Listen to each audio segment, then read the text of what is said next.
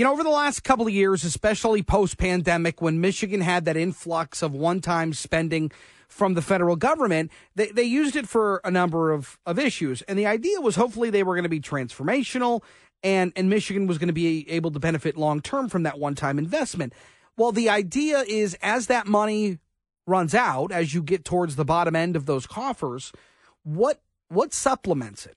Because that was one-time money that the state didn't have or plan on or any of those things.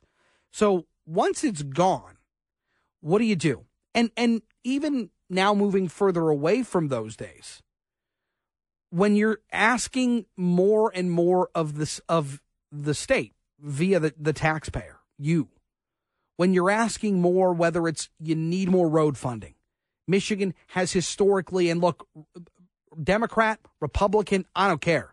The fact that Michigan hasn't been funding proper road construction over the last, I don't care, however many years, pick a number, that's a travesty.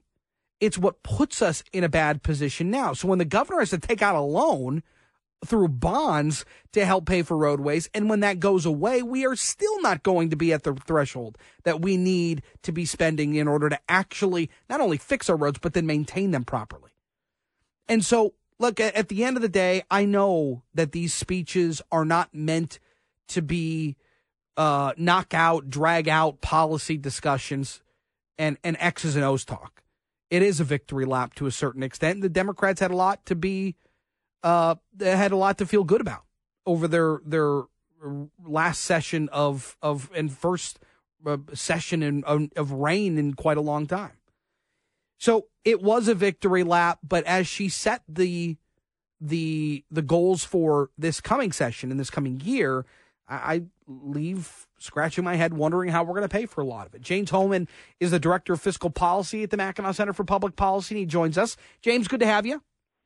Thanks for having me on. All right, so whether it's education, whether it's road funding, whether it's new housing being developed, how do we pay for all of this? Well, I'm glad you're asking that question, because if you listen to the governor's speech, she didn't really dwell, or she actually wanted to ignore the fact that her proposals cost money. She said she wants to do something about the cost that your typical households are facing, but none of her proposals lower costs. They just exchange responsibility from the people who are going to buy new cars, it's one of her proposals, or businesses that want to do more in research and development, and take those costs and transfer them to the taxpayer. Yes, it's an expensive way to do business. No, that doesn't do anything about costs, and it does except costing taxpayers more. So I think that's an important thing to point out. We don't know for most of our proposal. There's some things you can do to accomplish it without having to reach further into taxpayer pockets. You're right that the state government has growing resources, and that if anything is a priority to lawmakers, it's got to be a priority against other spending. So yeah, it's possible to afford a lot of this stuff without having to reach deeper into taxpayer pockets, but the governor's doing that anyway. She is unilaterally, by a strange interpretation of a tax statute, going to increase the income tax rate from 4.05% to 4.25% very soon. She doesn't have to do that. I wish she wouldn't. James Hohman with the Mackinac Center for Public Policy joining us. I think words really matter. And at one point last night, the governor said, I cannot solve global inflation alone. Fair. Fair. I don't expect the governor of Michigan to solve global inflation.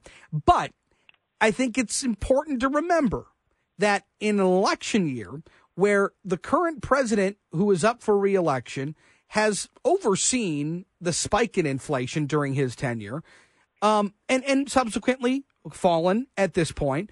But when she says that no one can solve it, not even a president, to me, that's all political speech. I think there are things that the governor can do that can bring down some of these costs, bring down the burden of some of these costs and some of these high prices that people are paying in Michigan. How would she go about that?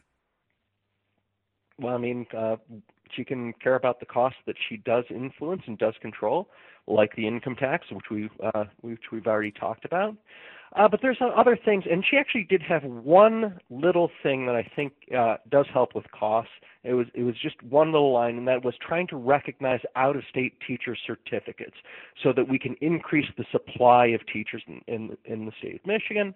And I think that can help. That can help with some of the costs. It makes that lowers the barrier to entry for teaching in the state of Michigan, and we can apply that to other licenses as well. In fact, a number of states practice universal licensing recognition, so that if you're certified for something in another state, we can assume that you can safely provide that do that job here in the state of Michigan.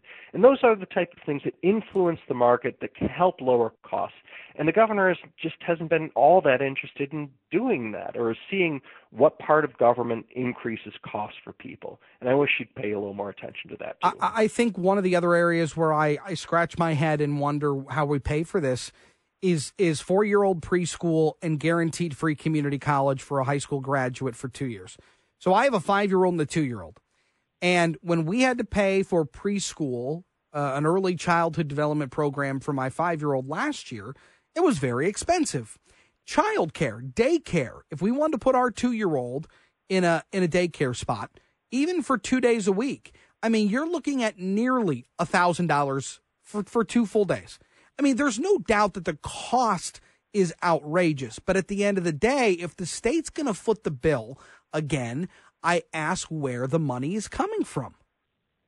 Yeah, and you are right that those proposals are going to be expensive, but more important than that is that the proposals are like, I want government to help people who need help. Sure. The proposal to extend preschool or childcare subsidies, we already do that. We means test it, and we can talk about exactly who could use some assistance. But what she's trying to say is that, no, everyone's going to get this, regardless of whether you need help or not. And I just don't think that's a good use of the taxpayer dollars to help people who don't need help.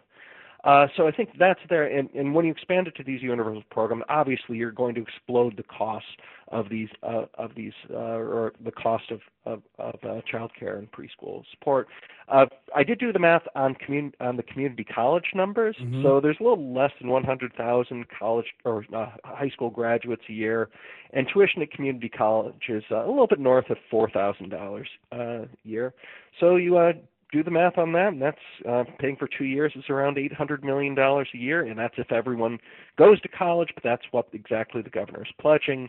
So it's going to be less than that, but it's still this massive increase for something without much care about whether community college or the people who enter community colleges Sure. actually graduate, get degrees, do that productive social thing that we want them to do. And I have a lot of wishes for the governor. This is another one. It's to care more about outcomes than inputs. Yeah. Because a lot of it has been, we're going to support sure. community college students. I'd rather, we need to make sure that community college students do the desired outcomes and use community college to better themselves. In a proper way. Yeah. James Hohman with the Mackinac Center for Public Policy. Good stuff. We'll talk again very soon. Thank you.